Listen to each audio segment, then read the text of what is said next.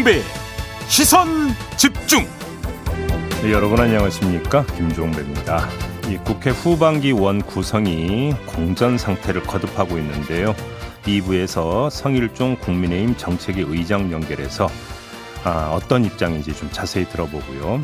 이어서 민주당에서 험지 중에 험지로 꼽히는 서울 서초울 지역위원장에 도전한 홍익표 의원 만나보겠습니다. 3부에서는 강창일 전 주일대사 연결해서 좀처럼 개선되지 않고 있는 한일 관계 정립 방안 자세히 들어보겠습니다. 7월 1일 금요일 김종배의 시선 집중 광고 듣고 시작합니다.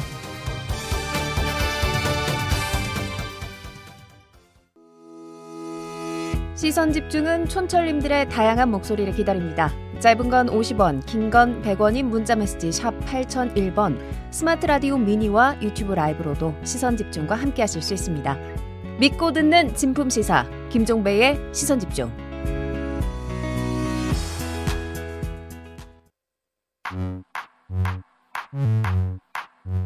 뉴욕에 뉴욕타임즈가 있다면 시선 집중에는 JB타임즈가 있다. 촌철살인 뉴스 총정리 JB타임즈. 네, 더마카와 함께 시선 집중의 문을 열겠습니다. 어서 오세요. 네, 안녕하세요. 더마카입니다. 오늘도 삐딱선 정신에 입각해서 주요 뉴스 챙겨 드리겠습니다. 음. 토끼님, 뭐지? 화분은? 해주셨는데 지금 제입 앞에 아주 아름다운 화한 두 개가 있죠. 음. 오늘이 제이비가 시선 집중을 진행한 지 3주년 되는 날입니다. 축하드립니다. 네.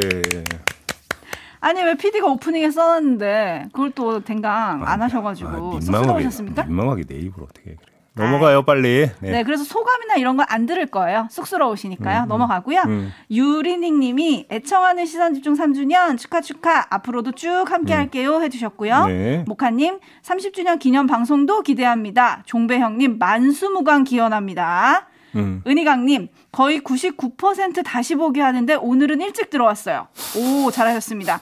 3주년 진심으로 축하드립니다. 네. 앞으로도 쭉 함께 할게요. 음. 우아하게님 딱 30년만 버텨주세요. 어, 제가 30년을 해도 송혜 선생님의 기록은 아, 도저히 못 깨요? 따라가지를 못 가네.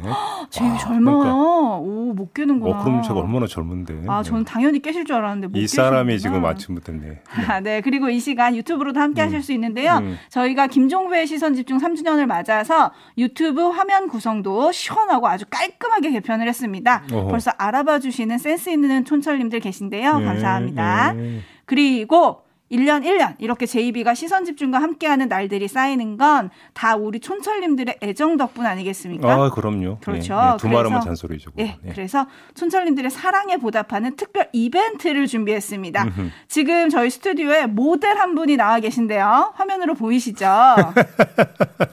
시선 집중 담당 아니 PD입니다. 왜 잠깐만 왜 얼굴은 안 보여줘?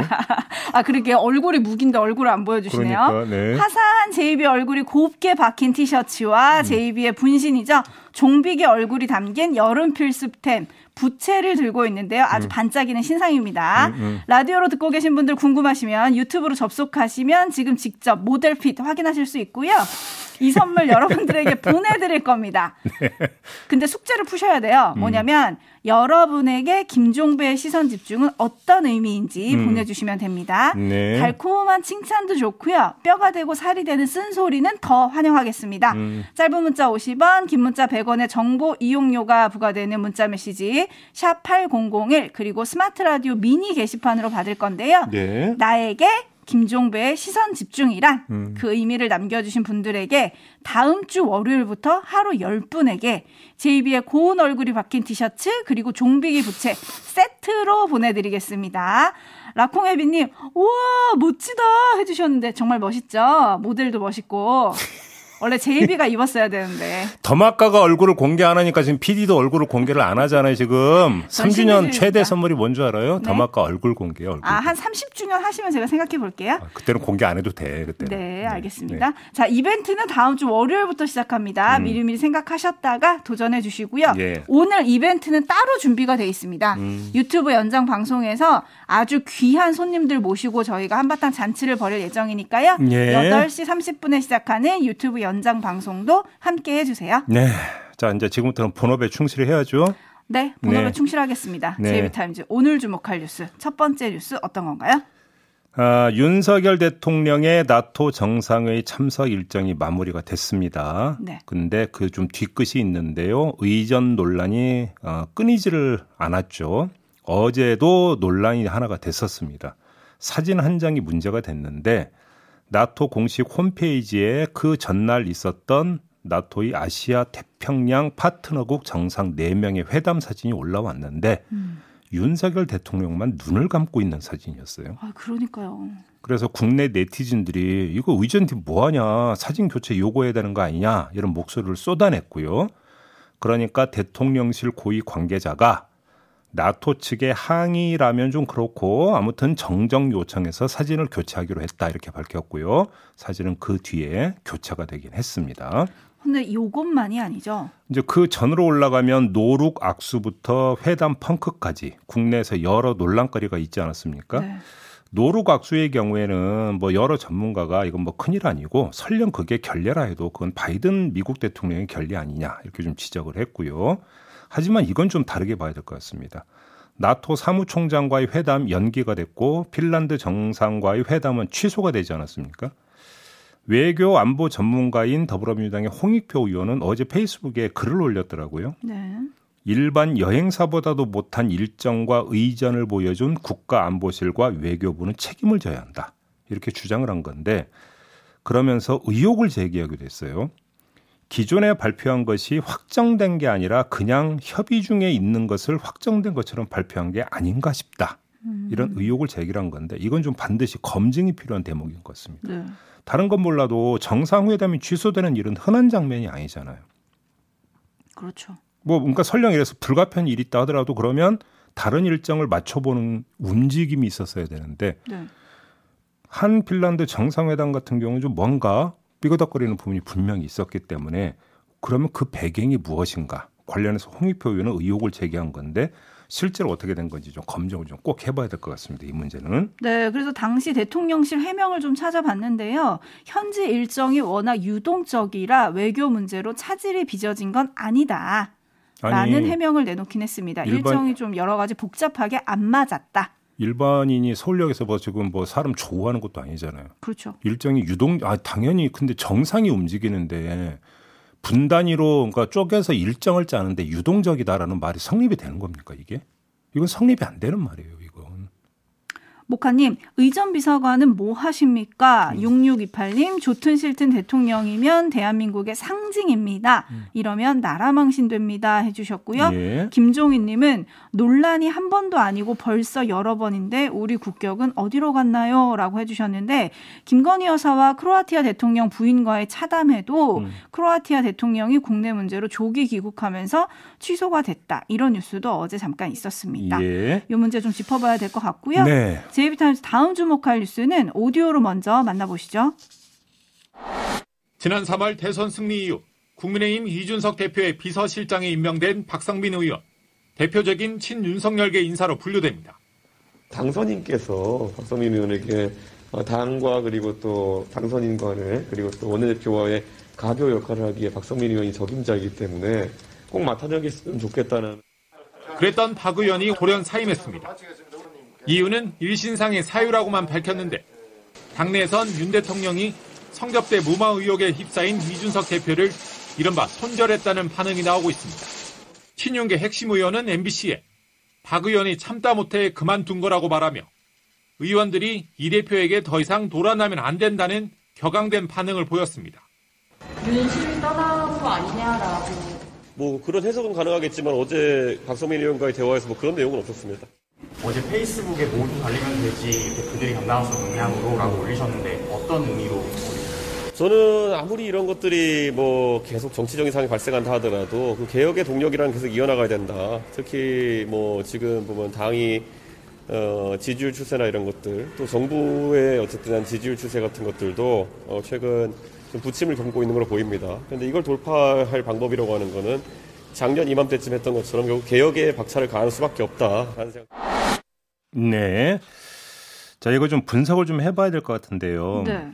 이준석 대표의 목소리 조금 전에 들었는데 음, 박성민 의원과의 대화에서 이른바 윤석열 대통령의 손절 의사 관련 내용은 없었다. 이렇게 밝히지 않았습니까? 음. 그럼 한번 이렇게 되물어보죠. 설령 박성민 의원이 윤석열 대통령의 사인을 받아서 대표 비서실장직을 내놓는 거라고 가정을 해도 그러면 이준석 대표 앞에서 대놓고 그렇게 말할 수 있을까요? 아니요. 아, 대통령께서 손절하라고 했습니다. 에이, 어떻게 말해요, 그렇게. 그러면 아, 뭐 대통령께서는 그렇게 이야기를 하는데 제가 돌아가는 길을 보니까 손절하는 게 맞을 것 같아서 그만두겠습니다. 그렇게 얘기할 수 있는 겁니까? 면전에 대고 그건 얘기하기 힘든 거 아니겠어요? 그렇죠. 따라서 박성민 의원과의 대화에서 그런 내용은 없었다라는 이준석 대표의 말이 상황 판단의 주요 참고 사항은 될 수 없다. 먼저 이 점을 좀 정리를 해야 될 것 같고요. 음, 네. 오히려 박성민 의원이 대표 비서실장직을 그만두면서 내걸었던 사유를 주목해 볼 필요가 있는데 일신상의 이유다 이렇게 밝히고 아무 내용도 밝히질 않았거든요. 네. 이걸 오히려 그러니까 더 그 정밀하게 읽어볼 필요가 있을 것 같습니다. 그의 사임은 이미 예고 기사까지 나왔었었잖아요. 사임할지 모른다라는 기사가 이미 미리 나왔었었거든요. 그렇죠. 그리고 5만 가지 이야기가 다 거기에 따라 붙었는데 근데 실제로 사임을 했어요. 그런데 사임 사유가 지금 언론이 분석하고 짚었던 것과 전혀 상관이 없는 것이라고 한다면 일신상의 이유라고 딱 한마디 하고 아무 말도 안 할까요? 음. 오히려 적극적으로 나서 가지고 그게 아니다. 네. 다른 이러저러한 이유 때문에 사임하는 것이니까 오해는 없었으면 좋겠다. 이렇게 하는 게 오히려 그게 더 상식적이지 않습니까? 네. 그런데 그런 아무 설명 없이 그냥 짧게 일신상의 이유다. 이 말하고는 입을 닫아버렸거든요. 왜, 그랬, 왜 그렇겠습니까? 말하기 곤란해서 말을 안 했다라고 보는 게 상식적인 분석 아니겠어요? 그렇죠.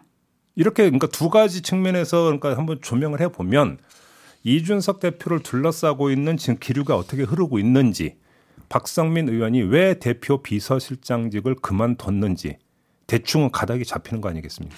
그러니까요. 좀 한마디로 얘기를 하면 사면 초과에 몰리고 있다. 그- 네. 이렇게 봐야 될 것 같습니다. 많은 언론들이 그 단어를 쓰긴 하던데요. 음. 이준석 대표는 사실 그동안에 공공연하게 박성민 의원을 통해서만 대통령실과 소통해 왔다. 음. 이렇게 밝히기도 했었거든요. 예. 그런 만큼 이번 사퇴는 윤심을 읽는 바로미터가 될 것 같습니다. 음. 그럼 이렇게 되면은 6일 날 사실 첫 고위 당정대 협의가 있다 그랬었거든요. 네. 그리고 7일 날 윤리위 회의가 있지 않습니까? 당. 음, 음, 음. 이제 주목도가 높아질 것 같아요. 이런 일정들에게. 당연히 그렇게 되겠죠. 그래갖고 그렇죠? 분위기가 지금 그막 뭔가 좀 혼조 양상을 보이고 있다가 뭔가가 좀 정리가 되는 쪽으로 지금 이렇게 간가 거 보이지 않습니까? 분위기가. 네. 그러니까 그래서 조금 전에 말씀드린 이준석 대표가 시간이 흐를수록 사면 초과 쪽으로 몰리는 것 같다고 좀 말씀을 드렸는데 방향이 그렇게 지금 정리가 되고 있는 것 같아요. 그러면 네. 그게 윤리위 결정에도 영향을 미친다고 좀 봐야 될 것 같고요. 그렇습니다. 아무튼 박성민 의원이 정말로 윤석열 대통령부터 사인을 받아서 사임을 했다고는 볼 수 없을 수도 있어요. 그리고 또 그렇게 사인을 주는 것도 좀 약간 뭔가 문제가 있을 수 있지만 다만 알아서 판단을 했다 하더라도 음. 알아서 판단을 했다 하더라도 거기에 그것이 갖고 있는 함의는 상당히 크다고 봐야 되는 거죠. 그렇죠. 음. 네, 그리고 이준석 대표가 앞서 들으신 오디오에서 지지율을 언급을 했잖아요. 네. 저는 사실 이 부분이 살짝 귀에 꽂히긴 하던데 음. 본인의 퇴진과 당 지지율 그리고 대통령의 지지율이 연동이 된다 뭐 이런 뜻처럼 저는 들렸거든요. 그게 예, 대선 과정에서 이제 몇 번의 트러블이 있지 않았습니까? 네. 이때 이제 그 이준석 대표가 그 윤석열 당시 대선 후보 내지 윤핵관과 트러블이 있었을 때 윤석열 당시 후보의 지지율이 빠진 적이 있었잖아요. 그렇죠. 그리고 빠진 것의 어떤 주된 축이 당시 2030이었다라는 분석이 많이 있지 않았습니까? 네. 이걸 환기시키고 있는 것 같습니다. 이준석 대표는. 네. 그러게요. KM님, 이준석 대표 정치 생명의 갈림길에 섰군요. 정치란 무엇인지 참 영화 같은 실화네요. 라고 평해 주셨는데, 네. 어제 이준석 대표 지금 성상납 의혹에 대한 공방도 조금 있었습니다. 네. 김성진 대표 측은 이준석 대표에게 3년간 20회 이상 접대를 했다라고 음. 밝혔고요. 음. 이준석 대표는 형님처럼 모시는 국회의원과 기업인을 통해서 박근혜 대통령을 만나게 해주겠다고 내가 그랬다고 그 사람들이 누구냐? 나는 박근혜 대통령이랑 2012년 이후 대선 이후에 만난 적도 없다. 네. 사실이 아니다. 음. 이런 공방이 오가기도 했습니다. 네. 8672님, 이준석 대표는 도대체 몇 대 몇으로 싸우는 건가요? 거의 17대 1 되는 것 같습니다. 전설이 될까요? 가루가 될까요? 라고 해주셨는데, 네.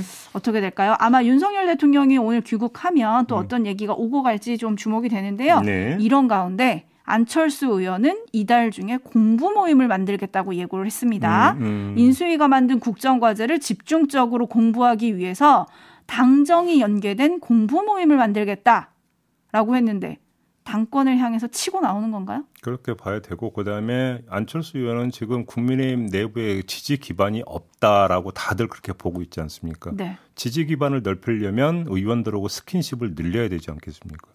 가장 좋은 명- 명분은 공부 모임 아니겠습니까? 음. 그렇게 이해를 하면 되는데 여기서 그러니까 중요하게 이제 봐야 되는 부분이 하나가 나오는데요.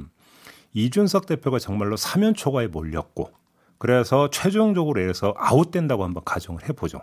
대표직에서 물러난다고 가정을 해보죠. 오. 이렇게 되어버리면 이른바 그 친윤계 내지 윤핵관들이 저는 여기서 복수로 좀 말씀드립니다. 네. 윤핵관들이 득세를 하고 완전히 당을 장악을 한다고 가정을 해보죠. 근데 누구죠 그게? 그러게요. 다시 말해서 특정인 한 명이냐라는 겁니다. 저는 지금 윤핵관들이라고 하는 복수형을 쓰지 않았습니까? 네. 여기는 권성동 원내대표도 있고 장재원 의원도 있고 그다음에 안철수 의원도 몸을 풀고 있고 이러면 누가 누가 당의 그 공식적인 구심이 되는 겁니까? 이게 지금 교통 정리가 되어 있는 건가요? 사실 이것도 같은데요. 그러니까 점검을 해봐야 되는 거죠. 그러게요. 음. 아닌 것 같은데요. 네. 자, 지켜보도록 하겠습니다. 예. 파란 하늘님이 공부 말고 일 좀 합시다라고 하셨는데 다음 뉴스가 요거랑 좀 연관이 되지 않을까 싶은데요. 오늘 본회의를 열겠다고 예고했던 민주당이 일정을 다음 주 월요일이죠. 7월 4일로 연기를 했습니다. 네. 박홍근 민주당 원내대표가 이 방침을 밝히면서 이런 말을 했어요. 그때까지 국민의힘과 보다 지속적으로 협상을 이어가고 또 국민의힘이 양보안을 제출할 수 있도록 인내심을 갖고 기다리기로 했다. 이렇게 말했는데요. 그러자 기자들이 사개특위 구성과 이른바 검수완박 법안 권한쟁의 심판 취하 등의 요구 사항은 변함이 없느냐 이렇게 질문을 했죠. 네. 그러니까 박홍근 원내대표는 국민의힘이 주말을 거치면서 추가적인 새로운 양보안을 갖고 올 것인지를 기다리는 것이 맞겠다. 음. 민주당을 설득할 수 있는 안을 어느 정도까지 만들 것인지는 전적으로 국민의힘에 달려 있다. 이렇게 말했습니다. 어제 오전까지만 해도 강행을 할 것 같았는데 의총을 하고 이렇게 입장이 바뀌었어요. 이거 네. 어떻게 해석해야 될까요? 뭐 일반적인 분석은 명분 쌓기다. 뭐 이렇게 지금 나오고 있죠. 그러니까 단독으로 의장을 선출하는 것에 대한 어떤 여론의 부담을 고려를 해서 우리는 최대한 기다리고 할 만큼 했다라고 하는 모양새를 연출하기 위한 일정 조정 아니냐. 뭐 이런 이제 분석이 일반적인데요. 밑줄 그으면서 좀 그 특별하게 봐야 되는 게 박홍근 원내대표의 발언 중에 새로운 양보안이라고 하는 표현이 지금 나오고 있습니다. 네. 기자들이 사개특위나 권한쟁의 심판 문제를 질문하니까 추가적인 새로운 양보안을 거론을 했거든요. 그러면 제가 어, 이그 독해를 잘못하지 않는 이상 이거는 이전에 내건 조건과는 다른 걸 또 언급하고 있는 걸로 해석을 하는 게 맞겠죠. 새로운이니까요. 그렇죠. 그러면 박홍근 원내대표는 왜 새로운 양보안을 거론을 했을까? 음. 이걸 좀 살펴봐야 될 것 같은데 두 가지 점에서 좀 볼 수가 있을 것 같습니다. 사개특위 구성과 권한쟁의 심판 청구는 한 세트입니다. 네. 자, 이런 한번 가정을 해보죠. 권한쟁, 그러니까 사개특위를 구성해서 지금 가동을 하고 있었는데 헌재에서 만약에 권한쟁의 심판 청구를 받아들이면 그때는 어떻게 됩니까? 음. 바로 지금 국민의힘에서 계속 버티면서 못 받겠다, 안 받겠다고 하는 부분들에는 이런 점이 아마 연결이 돼 있을 것 같은데요. 네. 설령 국민의힘에서 그래서 그래 우리가 양보할게 사개특위 구성하고 단 권한쟁의 심판 청구는 그대로 가자 내지 더 나아가서 그럼 이것도 취하할 게 했다고 쳐요. 그런데 그러면 끝난 게 아니라 또 법무부가 냈잖아요. 음. 청구를 그렇죠. 법무부는 취하를 안 할 거 아닙니까? 그렇겠죠. 근데 거기서 또 헌재가 그 청구를 받아들이면 그때 국회 사개특위는 어떻게 되는 겁니까? 이런 문제가 하나가 있는 것인 것 같고요. 복잡하네요. 네. 그렇기 때문에 이것이 그러니까 실질적으로 오가는 기브앤테이크의 물품이 되기가 쉽지 않을 것 같다라는 판단을 민주당이 했을 가능성을 배제를 할 수가 없을 것 같고 네. 그런데 두 번째 부분이 새로운 양보안이라고만 하는 걸 갖고 그게 구체적으로 무엇인지는 지금 이야기를 하지 않고 있다라는 겁니다. 음. 그러면 이것이 지금 그 공개되긴 힘든 물밑에서 이야기가 되고 있는 부분 때문인 것인지 아니면 우리는 모르겠고 아무튼 우리에게 그래도 명분은 줘야 될 거 아니냐라는 네. 간절한 호소인지 음. 이거가 좀 확인이 돼야 될 필요가 있을 것 같은데요. 권성동 원내대표가 국민의힘 의원들에게 법사위원장 자리 그냥 민주당에 갖게 하고 다른 알짜배기 상임위원장 갖는 게 어떠냐라는 발언을 했다면서요. 그렇게 지금 보도가 나온 게 있었죠. 네. 혹시 이것과 연동이 돼서 지금 박홍근 원내대표가 이 이야기를 했는지는 잘 모르겠습니다만 아무튼 그냥 우리도 명분이 있어야 되니까 새로운 양보안을 좀 주라. 음. 이런 차원의 화법이라고 한다면 이게 여론에 어떻게 비춰질지 그건 좀 민주당이 좀 생각을 좀 잘해봐야 될 것 같습니다. 어제 조홍천 의원도 차라리 다 양보하자 이런 말을 하기는 했는데 음. 그러면 또 큰 덩치로 뭘 하는 거냐 지지자들의 반발이 반발이 또 따라올 거고요. 좀 득실도 따져봐야 될 것 같고 전략도 따져봐야 될 것 같은데 어떻게 진행될지 너무 궁금한데 관건은 또 여당 반응 아니겠습니까? 네. 입장 변화가 있을지 잠시 후 성일종 국민의힘 정책위원장에게 물어주시죠. 여러 차례 이 자리에서 말씀을 드렸는데요. 이것이 그 소수 야당이라면 전략은 아주 심플해요. 나를 밟고 가라. 그렇죠. 그죠? 당할 당해줄 테니까 나를 밟고 가라. 음흠. 하면 되거든요. 네. 좀 약간 뭐하긴 합니다만. 근데 문제는 원내 과반 야당이기 때문에 갖는 그 딜레마가 있다라는 거예요. 그러니까요. 그래서 사실은 의정에 있어서의 창의성이 발휘가 되지 않으면 오히려 그것이 원내 과반이라는 게 족쇄가 될 수 있다라는 말씀을 여러 차례 드린 바가 있었는데 지금 그것이 바로 현실화돼서 나타난 한 장면을 지금 우리가 보고 있는 것일 수도 있다. 이런 말씀을 드려야 될 것 같습니다. 네, 이렇게 마무리해야 되는데요. 오늘 앞에서 전해드린 대로 김종배의 시선 집중, 김종배 진행자가 3주년을 맞았습니다. 4006님, 김종배, 나에겐 하루를 시작하는 꿀맛 같은 생수라고 보내주셨고, 오. 조옥점님은 출근길 나의 두뇌를 깨우는 프로입니다. 라고 보내주셨는데, 네. 감사합니다. 고맙습니다. 자 이렇게 JB타임즈는 마무리하겠습니다. 더마카 수고하셨고요. 고맙습니다.